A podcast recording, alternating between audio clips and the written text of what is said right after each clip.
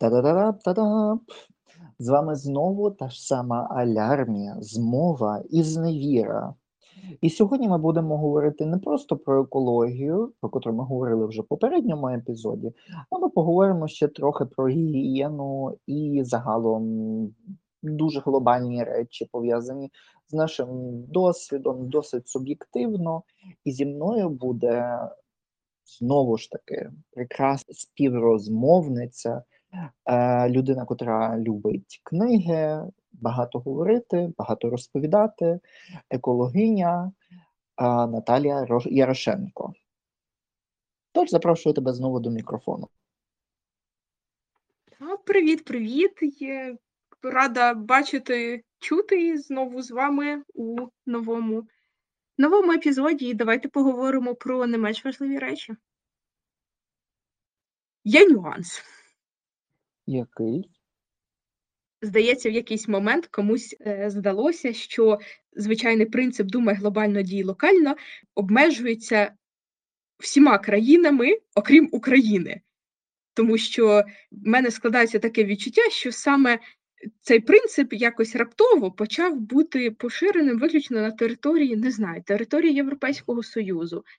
Це дуже дивно сприймати, але з іншого боку, ну про цю тему не можна не говорити. Та? І я дуже хотіла би почути, наприклад, лідерку, так, Грету Тунберг, яка дуже часто проводить е, заходи і не лише у себе на Батьківщині, а й тут в Німеччині.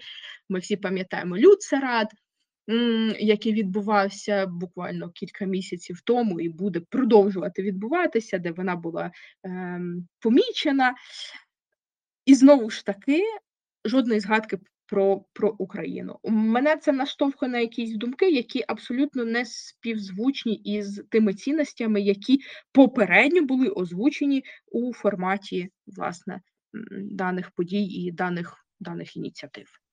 І я зараз нікого не хочу ображати, але це чітко мій такий погляд е- приватний, не стільки цього подкасту, чи ще щось. Ем, Є певний елемент е, власне лівацькості цих всіх рухів. Вони за все добре проти всього поганого. Але коли ми говоримо про якісь реальну, про якусь реальну боротьбу, тобто захищати свої інтереси, захищати свою думку, захищати е, ці пріоритети, захищати ще якісь речі, то на цьому елементі все закінчується. Тобто е, моя хата з краю, нічого не знаю. Це перше, а друге із серії мені живеться ок. Тому, типу, на цьому я обмежуюсь, бо навіть ті самі е, оці от є е, екстремістські рухи зараз ліві, котрі в Великій Британії вони там е, худобу випускали, вривалися на ферми, е, там різні дивні речі робили, що часами призводило до смерті тварин взагалі. Е, потім е, кліма клейба, ті, котрі приклеюють себе до е, до, до асфальту у великих містах і блокують дороги. Що це теж такий певний елемент розхитування, а не реального розв'язку проблеми. Тобто, ну, ти розумієш, до чого я проваджу. Просто я не можу це аж так напряму сказати, що це так трошечки схоже, як на певний елемент, чи саме праці е, Росії на розхитування політичної ситуації, а не реальних розв'язків. Власне, не можу не погодитися, бо це також е, ті думки, ті ідеї, які розділяє власне і наша ініціатива. І я, зокрема, я дуже люблю, коли Я обов'язково люди... лінк на твою ініціативу. Е, ми її додамо е, в описі до е, цього епізоду, щоб люди могли теж заходити або шукати вас, або, можливо, хтось захоче вас підтримати якось. Так, супер, це, звісно, зробимо. В нас є нюанс завжди. Мені здається, коли ти сповідуєш цінності, то ти людина, яка буде за них боротися. Ми будемо ми можемо говорити, це європейські цінності. Я народився в Євросоюзі, або в мене громадянство Євросоюзу, або я за Європейський Союз. Супер. Це означає, що ти розподіляєш ці, чи поділяєш ці цінності, ці ідеї та ідеали. Але коли ем, ми говоримо про те, чи готовий ти за ці цінності боротися, в нас виникає когнітивний дисонанс.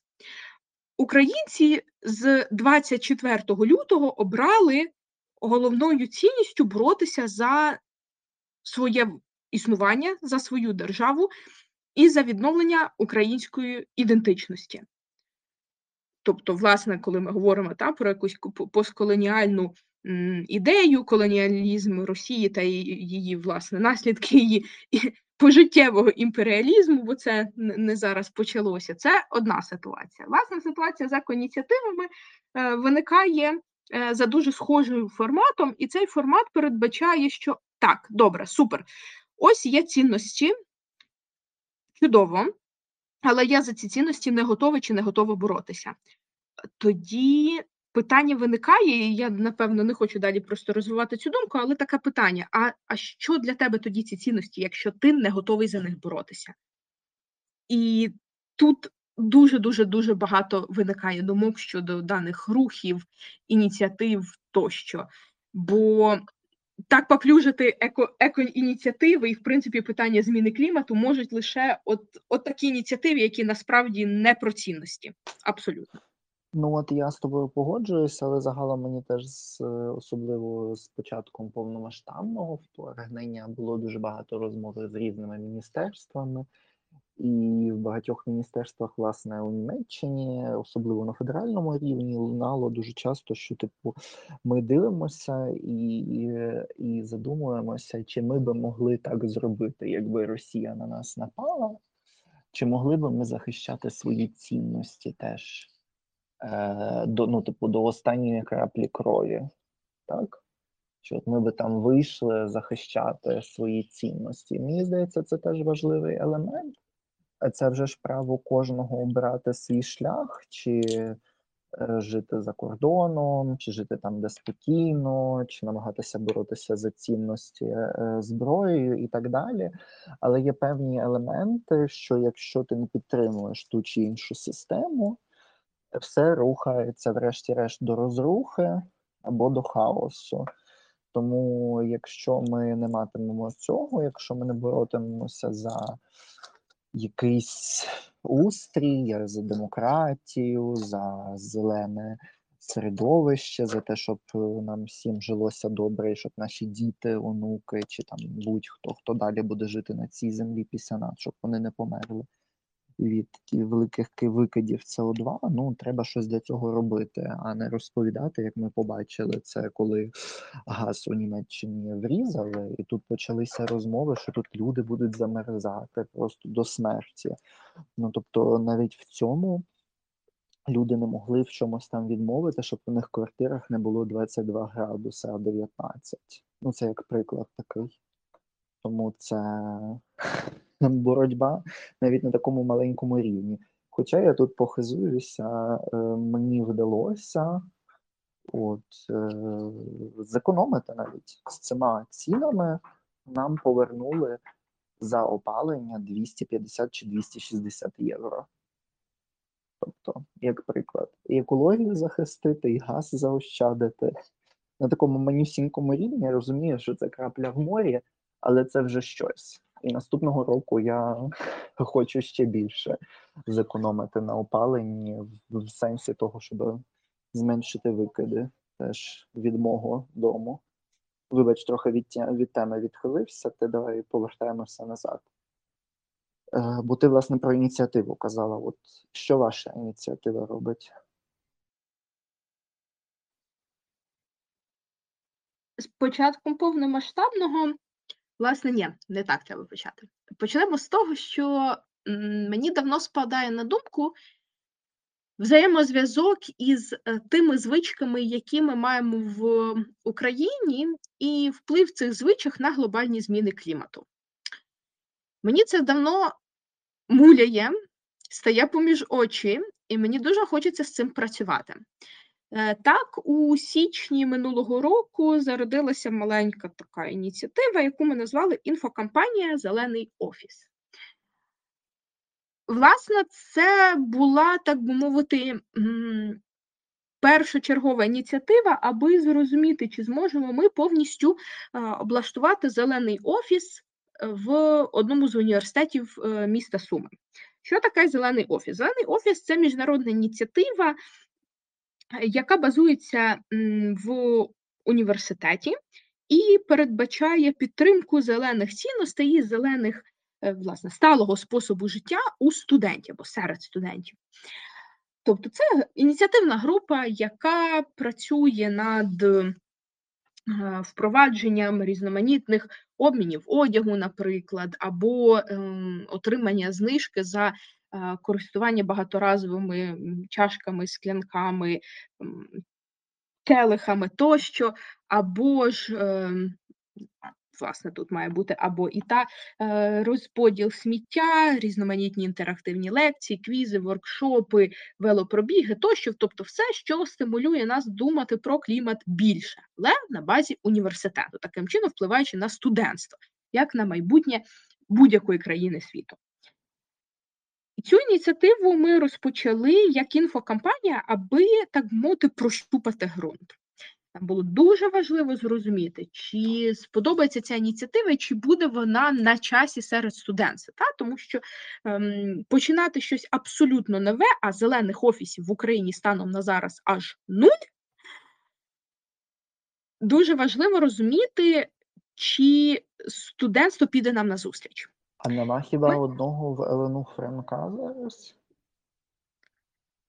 Ні, офіційно не зареєстровано жодного. А, Офіційно, офіційно не зареєстровано, я розумію, все добре. Ну, Ми оперуємо ж офіційними цифрами, не просто цими. Ну, ну, вже ж. І якщо ми говоримо про готовність та готовність студентства, ми вирішили, що спершу ми маємо поговорити поговорити зі студентами. Так, ми започаткували е, інфокампанію Зелений офіс. Ми розповідали власне про ініціативу, що це, навіщо це в університеті. Ми це робили на базі декількох університетів. Ми робили це онлайн, але на базі декількох університетів в Сумській області. Е, також в рамках даного проєкту ми встигли створити декілька мультиків, які передбачали е, впливу наших звичок на довкілля. Наприклад, якщо ми активно користуємося водою е, під час, е, наприклад, чищення зубів, але не вимикаємо кран. Так? Скільки води йде втрачено, і яким чином це в подальшому впливає на наше не таке вже далеке майбутнє. І таке мультиків на різні екозвички ми планували вісім, але встигли зробити шість бо почалося повномасштабне вторгнення. І проєкт нам в силу відсутності власне натхнення можливостей, але ем, з високим рівнем стресу і реконцентрації нашої уваги. Зрозуміло, що надалі проєкт просто ну, не має сенсу, так? про які зелені звички ми будемо зараз говорити. Е, проте, власне, через два місяці Мені спало на думку, що ми все ж таки маємо утримувати наш, як ми називаємо це екотил, та? бо тут складно назвати це фронтом, але екотил нам потрібно втримувати. Яким чином? Про війну потрібно говорити і говорити також серед студентства. Я знову повернулася до ідеї, що давайте поговоримо про е, про екосистеми, про війну, бо, бо це зараз на часі. І про це ми будемо говорити зі студентами, які локалізовані в країнах Європейського Союзу і говорять англійською, або ж також в Україні, аби створити для них певний тулкіт, тобто певний м, продукт, який би вони могли використовувати, коли говорять про війну зі своїми однолітками. Дуже багато студентів, взагалі, в принципі, молоді опинилося за кордоном, так або вони стали внутрішньо переміщеними особами.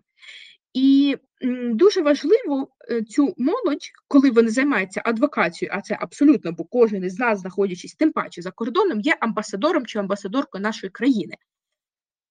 важливо цю ініціативу підтримати і підтримати не лише щодо втрат е, серед мирного населення, серед наших захисників і захисниць, серед територій, е, серед кільканадцятьох різноманітних моментів, проте важливо зосереджуватися також на тому, що так чи інакше торкається нас усіх. І це щось це екосистеми, це біорізноманіття і це зміни клімату.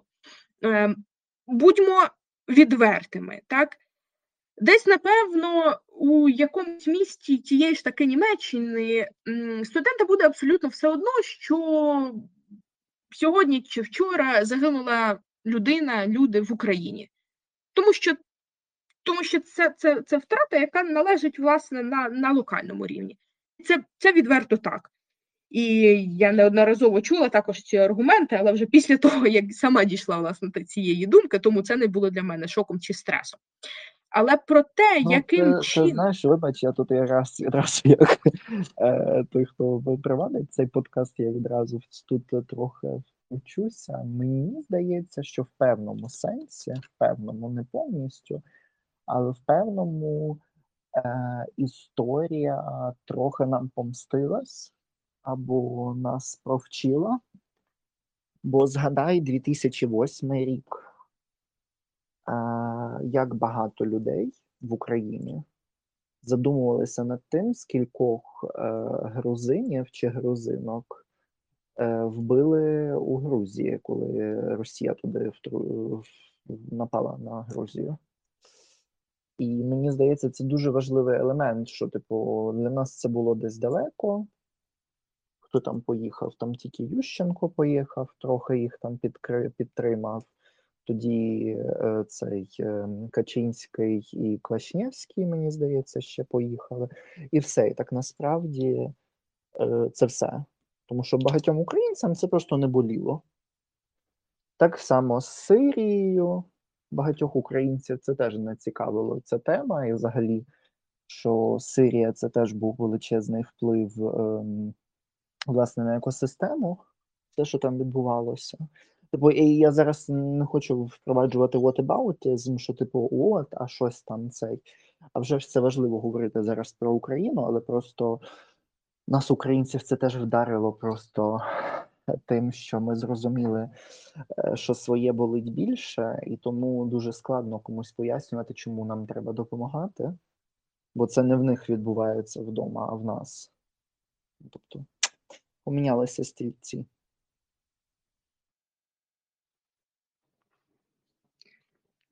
Так, власне, і м, не можу не погодитися, але про це це про, про цей вплив можна поговорити трошки згодом, бо так чи інакше ми це також вирішили відобразити у нашому проєкті. І коли ми говорили про інструменти для студентства, так ми розуміємо, що і щодо та і щодо Сакартвело, і щодо Сирії, Афганістану, власне, тих ем, і воєн, і мілітарних конфліктів, так чи інакше. Руку дотягла сусідня дуже велика недодержава. Дуже важливо говорити про те, що ці країни все ж таки лишалися у нас в медіапросторі, але вони лишалися дуже дуже дуже опосередковано. І те, що було в цих країнах, я не хочу зараз е, абсолютно жодним чином нівелювати важливості, зокрема Сакартвелом, для прикладу, але м, багато, м, власне, в даному контексті багато покладається на громадянське суспільство. Медійний простір буде говорити про те, що е, що що ми бачимо, та? Якщо українці е, та українки виходять на мітинги, так нас бачать, не завжди чують, проте нас бачать. І ми таким чином, хоча б якимось якимись ем, шляхами досягаємо цієї медійності так і ми можемо повернути себе в цей медійний простір. Е, що ми знаємо про Сакартвело? Що ми знаємо про Сирію? Так, Сакартвело не така велика країна, власне, як і Сирія, і можливо це дуже складно, але ем, з принаймні Сирії дуже багато дуже багато біженців, так І на превеликий жаль, е, кожного разу, коли якісь події відбуваються у Сирії, я не бачила жодних моментів, якихось активних рухів, які би продовжували діяти онлайн, офлайн, демонстрації тощо, так чи інакше, маючи ресурси, власне, людські ресурси. І це трошки прикро, бо це, це Я так, я не можу не погодитись з тобою. Я з цим з цим повністю погоджуюсь, вони теж не привертають до себе уваги, і це грає теж проти них. Я не бачив величезних мітингів щодо Сирії у Німеччині, але я хочу також всім слухачкам та слухачам, е, хто нас слухає у Німеччині, але і у Польщі, і взагалі дуже багато в Європейському Союзі і в Сполучених Штатах Америки. Люди, не думайте завжди, що хтось за вас це зробить. Ходіть на мітинги. Я помічаю все частіше і частіше, е, чим довше триває повномасштабне вторгнення. Та і теж дивлюся від 2014 року, які були мітинги.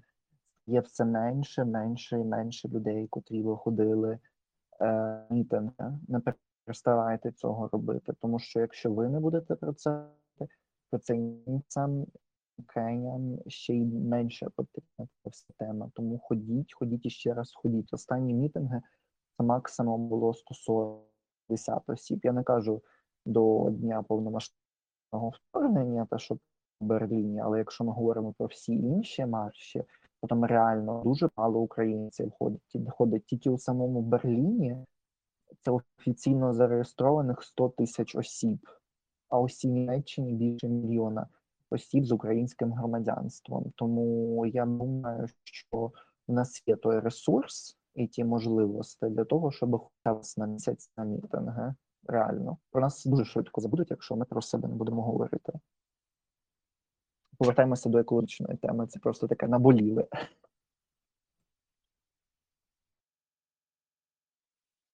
Але, власне, екотему можна підіймати також і на демонстраціях і мітингах.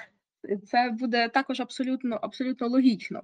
І знову ж таки, коли ми говоримо от про, про те, навіщо ми це створили, та на, на, на що ви це почали? Е, Я думаю, що ми можемо повпливати на ту когорту людей, яким людське життя в якійсь далекій Україні, хоча не все так однозначно, не все так далеко, власне, так можливо, їм буде все одно. А от на те, що так чи інакше впливає ем, на дещо глобальніше, аніж ем, локальна ем, Просто історія. їхні німецькі дупи. Будьмо Так. щирими. Будьмо щирими, абсолютно. Або я, я навіть говорю, говорячи про студентство в Німеччині, це власне мультикультуралізм. Абсолютно. Це і не далеко не громадяни Німеччини чи громадянки. Та? І мені на таких людей ще більше хочеться впливати. І я думаю, що ми, ми можемо це робити за відсутності хоча б, хоча б якогось спротиву, але, але спротив таки є. Бо вважається, що ми говоримо про війну, о Боже, це трошки дивно. Е, Як ми можемо, як ми посміли говорити про війну і про екосистеми. Ти Але знаєш, не це загалом от негативно, тому що я це, цю тему теж почав зачіпати, і доки нам не вдалося мені, моєму співведучому і співкреатору, власне, алярмії змови з невіри, е, ми створили проєкт Die Bewaffnete Wahrheit Bilder, е, е, бі- ем, Bilder äh, ukrainischer Medien, äh, der ukrainischen Medien, е, до цього в університеті майже ніхто не розмовляв на цю тему. Тобто не було курсів створених, не було створено жодних тем, взагалі майже ніц. Це теж українці ну, студіюють там. І ця тема, вона, типу, така. е, Ми поза політикою, е, ми поза війною, е, наука поза політикою, не говоримо про політику, не говоримо про війну і так далі, і тому подібне. І мене це теж шокувало. Ну, типу, ну та ж сама екологія чи біологія, це ж те, про що можна говорити. Але нуль. Ні, ні, не дай Бог згадати слово війна. Все. Істерика. Так, так. І мені здається, що от за рахунок, власне, за рахунок екології, та, от, ну, говорити вплив, вплив війни, там, екосистеми, ми ще як, хоча б якимось чином можемо впливати і обходити певні заборони. Хоча б якось. Це, власне, не про, наприклад, улюблену тему німців там Waffenlieferung, та? А це про те, що е, чим швидше Україна закінчить війну, тим менше шкоди навколишньому середовищу ми зможемо запобігти. У мене є ще один аргумент, зокрема в Німеччині, е, бо в цій країні дуже активно розвинена е, власне питання сталості, та саме на локальному рівні, на чудово. Але всі ці наші корисні звички тут у Німеччині не мають абсолютно ніякого впливу, доки в Україні триває повномасштабне вторгнення. І це мій головний аргумент, коли я спілкуюся зі студентами з різних університетів в Німеччині. Бо ми можемо багато говорити, але насправді, доки повномасштабне вторгнення, можна нічого не робити, бо толку з того буде мінус нуль. Що стосується ініціативи, коли ми власне коли ми власне започаткували, е, ми подумали, що ми створимо інстаграм-сторінку, посилання буде, можна підписуватися, слідкувати. Ми ведемо її українською та англійською мовами. Ми повідомляємо про різноманітні екоциди, користуючись виключно перевіреними джерелами. І також, окрім інфосторінки, ми думали, давайте поговоримо детальніше і глобальніше. І в нас є певна кількість е, інтерв'ю із мешканцями Косово, Сакартвело та Венесуели. Це країни, де відбуваються чи відбувалися війни або мілітарні конфлікти у 21 столітті, це, це важливий нюанс. Ми поговорили про яким чином е, ці війни і конфлікти повпливали на екосистеми і як вони з цим працюють. Виявилося, що щодо другого питання інформації насправді дуже мало і молодих людей також. Е, проте таким чином ми показали, що о в Україні ми ще маємо шанс на відновлення, тому що в Україні про ем, екосистеми власне принаймні говорять вже. То дай тоді, будь ласка, такий момент, бо тут може завжди прийти якась пані чи якийсь пан з лівацького руху, типу там лінке або ще щось таке, і скаже: ну ж головне перестати просто стріляти, і війна закінчиться. Чому просто перестати стріляти не допоможе відновити екосистеми? От прям дай чіткі такі солідні е, моменти, щоб люди, котрі його послухають нас і будуть далі говорити, щоб вони могли завжди відпояснити, чому просто перестати стріляти не працює. Головний аргумент станом на зараз буде цінності. Ми бачимо, що відбувається на деокупованих територіях. На деокупованих е, територіях протягом їхньої тимчасової окупації абсолютно ем, було відсутнє все, що стосується до нормального функціонування сільської чи то міської інфраструктури. Це шкодить довкіллю. Я зараз говорю максимально простими словами, не вдаваючись у дуже а, детальні речі. Це шкодить екосистемах, е, екосистема, власне, тому що це питання забруднення ми бачимо, що відбувається на територіях е, природоохоронних структур. Просто просто перестати стріляти не поверне біорізноманіття. Абсолютно, тому що біорізноманіття вбивається окупантами. І це факт, і це факт екоцидів. Екоциди це, власне, слово, яке складається з двох структурних складових: еко природа та навколишнє середовище і цид знищення. Ми багато говоримо про голодомор е, як геноцид українського народу, і нарешті Німеччина вирішила зробити цей потужний крок е, на визнання е, голодомору ем, як геноциду українського народу. Проте екоцид це те, про що певні фахівці та фахівчині, зокрема в ООН, вже борються, аби е, цей термін внести також до воєнних злочинів Росії. Що відбувається на е, природоохоронних територіях? Е, абсолютно відсутній їх менеджмент, тобто ці природоохоронні території вони потребують певних певних дій, так? І це не передбачає вбивання, нормоване вбивання тварин. Ні, аж ніяк. Там навпаки потрібно займатися охоронною діяльністю. Так? І, е, власне, ми не можемо забувати про е, ем, потужну наукову діяльність на цих територіях. На цих територіях більш е, даних, які стосуються біорізноманіття та його розвитку, на жаль, наразі знищено. І відновити ці дані в силу того, що диджиталізація до таких структур в Україні, не власне не лише в Україні, проте є досить повільною, бо це маса даних, це маса даних, маса архівів, які збираються. ем, Десятками років вони не були диджиталізовані. А якщо навіть і були, то наразі е, 90% ем, тих заповідних територій, а їх у нас, якщо не помиляюся, 18% усіх заповідних територій України наразі знаходяться під е, тимчасовою окупацією.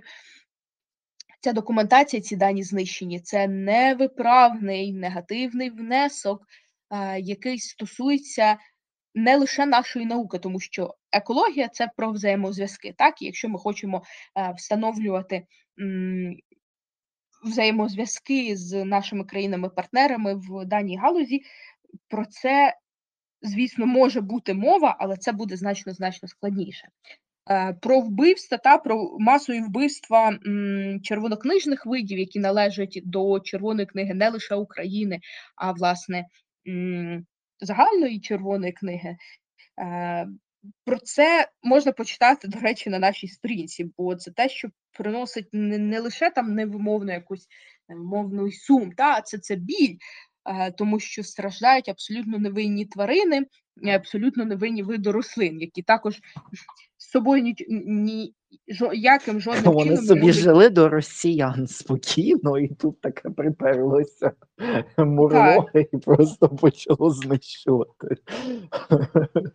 Вибач, просто я особливо е, згадую е, початок повномасштабного вторгнення. Там дуже часто власне показували цих е, там дельфінів. Чи ці е, акули маленькі, знаєш, такі карликові. Я не дуже знаю все, хоча я біотехнолог, я мав дуже обмежену кількість е, зоології чи е, ботаніки, але просто з того, навіть що я знаю, це дуже важливі тварини для водних е, екоресурсів, е, особливо солоних басейнів. І це ну це просто вражало. І вони такі: вау, по-перше, що таке щось живе там. А по-друге, що типу все це гине через ну просто через атаки постійні.